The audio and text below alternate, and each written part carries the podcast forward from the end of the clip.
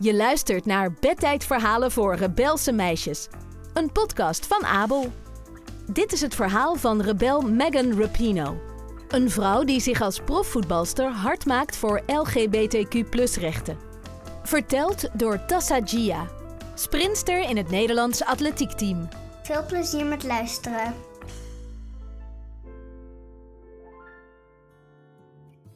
Ik ben Tassa Gia en dit is Bedtijdverhalen voor Rebelse Meisjes. Een podcast over rebelse vrouwen die ons inspireren en ons laten dromen. Gebaseerd op echte verhalen. Met in deze aflevering Megan Rapino, een topsportster en activiste van wereldniveau. Samen met het vrouwenelftal van de Verenigde Staten heeft Megan twee wereldkampioenschappen gewonnen. Daarnaast zet ze zich in voor de LGBTQ-gemeenschap, gelijke rechten en sociale rechtvaardigheid. Megan en haar tweelingzus Rachel werden op 5 juli 1985 geboren in Redding, een klein stadje in Noord-Californië. Het was een rustige plek om op te groeien, omringd door bergen en veel groen. Hier woonde zij met het gezin in een boerderij.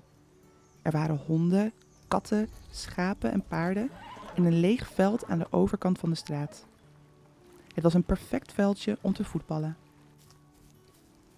Megan en haar zus waren al op jonge leeftijd erg sportief. Als ze niet aan het sporten waren, keken ze met het gezin naar sportwedstrijden op televisie. Het was Megans oudere broer Brian die haar alles leerde over voetbal. Ze sprintte urenlang het veld op en neer en stopte pas als het te donker werd om door te spelen. Megan leefde voor voetbal. Ze vond het heerlijk om te trainen voor wedstrijden. Ze hield van het klikkende geluid van haar nop op de keukenvloer, maar het allerliefste speelde ze. Ieder weekend stapte ze in het busje van haar ouders en reisde ze naar wedstrijden in Californië. Ze had zoveel energie. Ze danste om haar tegenstanders heen en schopte de bal vooruit met ongelooflijk veel kracht. Als ze zelf niet speelde, moedigde Megan haar teamgenoten aan. Heel hard.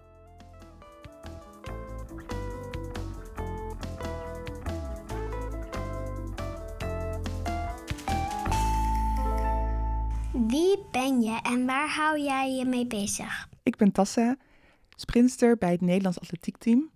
Ik doe de 200 meter sprint en de 4 keer 100 meter estafette. En afgelopen zomer stond ik voor Nederland op het WK Atletiek in Budapest. En daarnaast heb ik nog een dochter van 4 jaar oud. Wat was jouw meisjesdroom? Toen ik klein was, wilde ik heel graag schrijfster worden. Ik maakte altijd ehm, allerlei kleine boekjes die ik dan vastniette en zelf inkleurde met allerlei verhalen over mijn eigen leven. Hoe herken jij jezelf in deze rebel? Ik herken me heel erg in dat zij de allerbeste wil zijn in haar sport. Ik heb dat zelf ook altijd, dat ik in trainen um, enorm mijn best doe om zo goed mogelijk te zijn. Maar daarnaast heb ik vooral ook bewondering voor de manier waarop zij haar stem als topsporter gebruikt om anderen te helpen. Dit probeer ik zelf ook heel erg veel te doen. En ik hoop dat in mijn interviews en in mijn verhalen mensen zich geïnspireerd en gesteund voelen.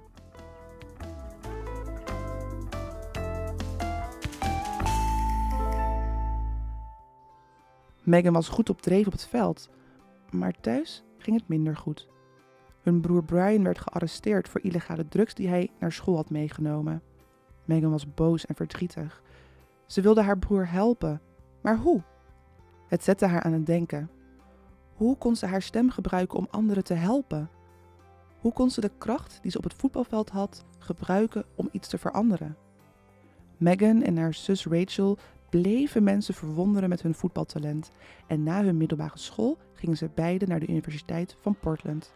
Daar voetbalden ze voor honderden juichende fans. Het applaus en de luidruchtige steun waren een nieuw soort brandstof voor Megan en ze hielp de school veel wedstrijden te winnen. Maar het ging niet allemaal van een leien dakje.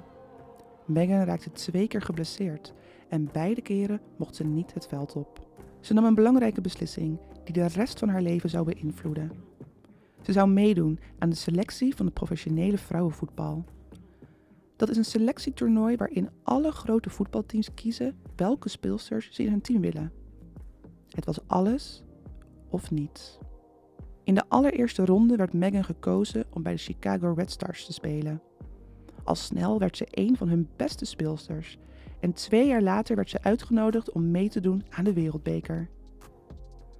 Megan was gewend aan de luidruchtige universiteitswedstrijden, maar niets kon haar voorbereiden op het gejuich van het publiek op haar allereerste WK. Nadat ze Noord-Korea hadden verslagen, stonden Megan en haar teamgenoten voor hun tweede wedstrijd tegenover Colombia. Spelers maakten zich klaar om het veld op te gaan. Megan was gefocust en wachtte stilletjes af terwijl het gejuich van het publiek in de verte zachtjes klonk. Toen zij en haar teamgenoot het veld oprenden, werd het lawaai luider en scandeerde het publiek USA, USA. Het eerste fluitsignaal klonk. De Verenigde Staten trapte de bal af en paaste de bal naar het doel. Colombia was sterk en verdedigde hun doel. Megan, die op de bank zat, tikte ongeduldig met haar schoenplaat op het zachte gras. Ondanks al haar harde werk zat ze nog op de bank. Ze was gefrustreerd, maar nog belangrijker, ze was klaar om te spelen. En dat waren haar teamgenoten ook, die de bal snel terug naar het doel schoten. Met een harde, snelle trap vloog de bal door de lucht, langs de keeper en recht achter in het net. Goal! Tijdens de rust stonden de Verenigde Staten 1 tegen 0. Maar ze wilden een grotere voorsprong om een overwinning veilig te stellen. Nu was Megans kans. Megan rende razendsnel het veld op. Vijf minuten gingen voorbij op de klok, terwijl Colombia en de VS om de bal streden. Megan dook dicht bij de doellijn en sneed naar het middelveld. Haar voet maakte een zuivere aansluiting met de bal. De bal ging langs de open handschoenen van de keeper en... Boem! Ze scoorde en de VS had de wedstrijd gewonnen. 62 miljoen mensen keken toe hoe de VS en Japan tegen elkaar streden voor een plek in de finale. Hoewel de VS dat jaar de finale verloor, luisterde de hele wereld nu en Meghan wilde haar stem laten horen.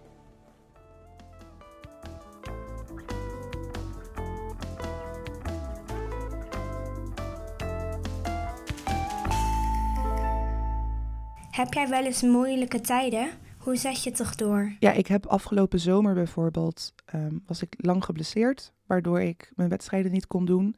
En ik zag allemaal andere atleten het heel erg goed doen, terwijl ik op de bank zat. En ik had toen eigenlijk het idee dat het misschien beter was als ik zou stoppen. Maar in plaats van stoppen heb ik gewoon elke dag iets kleins en iets goeds voor mezelf gedaan. Zoals genoeg slapen of zei ik tegen mezelf, vandaag hoef je alleen maar even buiten te komen. En al die kleine goede stapjes zorgden er uiteindelijk voor dat ik me weer beter over mezelf begon te voelen en ook weer vol voor mijn dromen wilde gaan. Hoe is het om topatleet te zijn? Um, voor mij is topsporter zijn heel erg normaal, omdat ik dat al vanaf jongs af aan ben. Maar ik weet dat heel veel mensen het heel erg bijzonder vinden, en dat is het ook, dat ik elke dag op de atletiekbaan mag werken aan beter en sneller worden.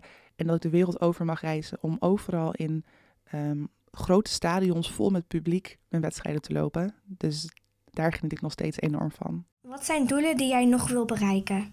Nou, volgend jaar komt toevallig een van mijn grootste doelen eraan. Dat is namelijk het jaar van de Olympische Spelen. En ik ben als meisje van 18 al een keertje geweest, maar toen kon ik helaas niet lopen. Dus dit jaar wil ik niet alleen lopen op de Olympische Spelen, maar wil ik ook de finale halen op de 200 meter sprint. Wow, wat cool!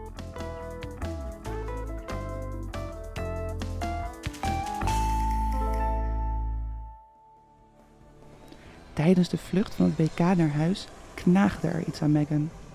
En het was niet het verlies. Ze had het gevoel dat de wereld niet goed wist wie ze echt was. Toen Megan opgroeide, voelde ze zich anders. Ze was altijd zelfverzekerd, vooral op het veld, maar het voelde alsof er iets ontbrak. Terwijl haar klasgenootjes op date gingen, was Megan daar niet zo geïnteresseerd in. En terwijl haar vrienden nieuwe modetrends volgden, deed Megan haar eigen ding.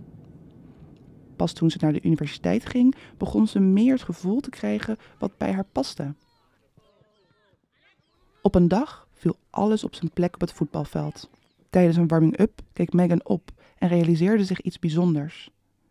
Ze was verliefd op een van haar teamgenoten. Dat verwarde gevoel van vroeger was nu anders. Nu voelde Megan zich geweldig. Ze had een ander deel van zichzelf ontdekt. Ze identificeerde zich als lesbienne. Megan voelde zich lekkerder in haar vel dan ooit tevoren. Ze kwam niet alleen uit de kast voor haar vrienden en familie, maar ook de rest van de wereld, inclusief de 62 miljoen fans, wisten hier niet vanaf. Het was tijd om iedereen te laten zien wie ze echt was. Ze kwam publiekelijk uit de kast als homoseksueel. Door haar eigen verhaal te delen wilde ze anderen inspireren om ook hun eigen verhaal te omarmen. Een paar maanden voor de Olympische Spelen van 2012 kwam Meghan officieel uit de kast in een interview in een tijdschrift. Ze sprak trots over representatie, acceptatie en gelijkheid. Meghan en haar teamgenoten gingen naar Londen voor haar allereerste Olympische Spelen. Ze was er trots op dat ze niet alleen de Verenigde Staten vertegenwoordigde, maar ook de queer community van atleten. Toen was het tijd voor de Verenigde Staten om tegen Japan te spelen voor de gouden medaille. En die gouden medaille werd werkelijkheid. Meghan en haar team won van Japan. Meghan en haar teamgenoten stormden het veld op, omhelsten en vierden feest. Vuurwerk schoot in de lucht terwijl Meghan in tranen uitbarstte. Al haar opofferingen, haar toewijding en haar liefde voor het spel hadden haar hier gebracht. Naar dit punt had ze zo enorm toegeleefd. Meghan en haar teamgenoten waren gouden medaillewinnaars. Hoe meer Meghan en haar team wonnen, hoe meer mensen wilden horen wat ze te zeggen had. In 2016, na de eerste wereldbekeroverwinning van de Amerikaanse vrouwen in 16 jaar, nam Meghan opnieuw een standpunt in. Die zomer knielde American voetbalspeler Colin Kaepernick tijdens het volkslied om een boodschap te sturen over sociale onrechtvaardigheid en racisme. Net als Meghan gebruikte hij zijn stem om op te komen voor degenen die dat niet konden. Meghan was geïnspireerd. Dus een paar weken later, voor een wedstrijd in Chicago, knielde Meghan om de wereld te laten zien dat ze Colin en de zwarte Amerikanen ook steunde. Veel mensen waren het niet eens met haar protest, waaronder de Amerikaanse voetbalbond. Maar Meghan bleef manieren vinden om op te komen voor wat juist was. Hoe meer je voor anderen opkomt, zei ze, hoe makkelijker het is om voor jezelf op te komen. Meghan greep de kans om een voorstander te worden. Het Amerikaanse vrouwenvoetbalteam kreeg niet hetzelfde betaald als het mannenteam voor precies hetzelfde werk. Dat was niet eerlijk. Meghan en haar teamgenoten waren woedend en ze gingen er iets aan doen. Ze namen deze strijd helemaal mee naar het WK van 2019 in Frankrijk. Met haar nieuwe suikerspinkleurige haar sleepte Meghan en haar team zich vastberaden door de eerste rondes van de Wereldbeker, zonder ook maar één doelpunt tegen te krijgen. Toen Meghan in de finale tegenover Nederland stond, speelde ze niet alleen om te winnen. Ze speelde voor gelijke rechten, gelijke beloning en het recht om anders te zijn. Ze nam plaats op het veld. Het was een frisse zomerdag en duizenden fans hadden zich in het stadion verzameld. Nederland was een pittige tegenstander en de Verenigde Staten scoorden de eerste 30 minuten van de wedstrijd geen enkel doelpunt. Maar in de tweede helft kregen ze een vrije trap. Meghan nam de bal aan. Ze schoot de bal recht en snel naar de achterkant van het net. Doelpunt! Het gejuich van het publiek werd luider. Door het geschreeuw heen was er één gezamenlijke jel te horen. Gelijk loon! Gelijk loon! Meghan rende naar de zijlijn, keek naar de tribunes, spreidde haar armen en glimlachte. De strijd duurde nog drie jaar maar uiteindelijk bereikte het Amerikaanse vrouwenvoetbalteam in februari 2022 een overeenkomst met de Amerikaanse voetbalbond. De speelsters van het mannen- en vrouwenelftal van de PS zouden gelijk betaald worden. En de speelsters van het vrouwenteam zouden een deel van het geld dat ze nog te goed hadden terugkrijgen.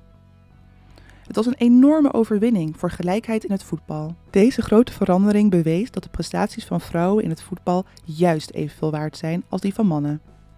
En deze overwinning was allemaal te danken aan Meghan en haar teamgenoten.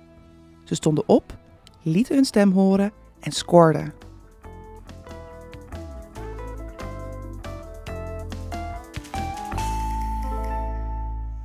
Je balans tussen het leven als topsporter en je privéleven? Ja, dat is soms best wel moeilijk. Ik ben de helft van het jaar ben ik eigenlijk voornamelijk in het buitenland. En dan zie ik mijn vrienden en familie een stuk minder. Wat mij heel erg helpt is om mensen samen te zien. Dus in plaats van dat ik één vriendin zie, ga ik gewoon gelijk met vier vriendinnen tegelijkertijd eten. En ik probeer dus ook dingen die ik normaal sowieso al zou doen, zoals avondeten, samen te doen met de mensen die ik eh, gemist heb. En voor de rest veel bellen ehm, en ook periodes helemaal niet bereikbaar zijn, zodat ik in mijn eentje kan uitrusten. Welke tips geef je aan kinderen die hun droom willen bereiken? Ehm, ik vergelijk voor mezelf dromen altijd een beetje met een soort van boek dat ik aan het schrijven ben. En in plaats van dat ik dat boek voor me zie als iets heel groots en totaal niet weet waar ik moet beginnen en het soms zo veel lijkt dat ik wil stoppen, zeg ik tegen mezelf: je hoeft alleen maar elke dag één zin in je boek te schrijven. Dus ik probeer elke dag één klein dingetje te doen dat bijdraagt aan mijn droom. Dat kan zijn een training in mijn geval. Ehm, als je bijvoorbeeld um, politieman of dokter wil worden, zou je bijvoorbeeld een keer één keer iets kunnen lezen over dat beroep. Uh, één keertje een keer gaan kijken op zo'n plek waar mensen werken. En als je elke dag één zinnetje in je eigen boek schrijft, dan kan het niet anders dat over de tijd dat boek afkomt en je dus steeds wat dichter bij je droom komt. Voel jij je wel eens anders dan anderen? Denk dan aan Megan. Die omarmde wie ze was en dit gebruikte ze om anderen te inspireren. Ze liet haar stem horen en zette zich in voor gelijkheid. Hoe meer je voor anderen opkomt, hoe makkelijker het is om voor jezelf op te komen, is Megan's motto. Blijf dicht bij jezelf, want niemand is hetzelfde. Juist dat maakt je uniek en bijzonder. Bedankt voor het luisteren en blijf de rebel die je bent. Je luisterde naar Bedtijdverhalen voor rebelse meisjes. Volgende keer een nieuw verhaal over een andere rebel. Abonneer je in je favoriete podcast-app, laat een review achter en mis geen enkel luisterverhaal van Abel. Bedankt voor het luisteren. Tijd voor audio, tijd voor Abel.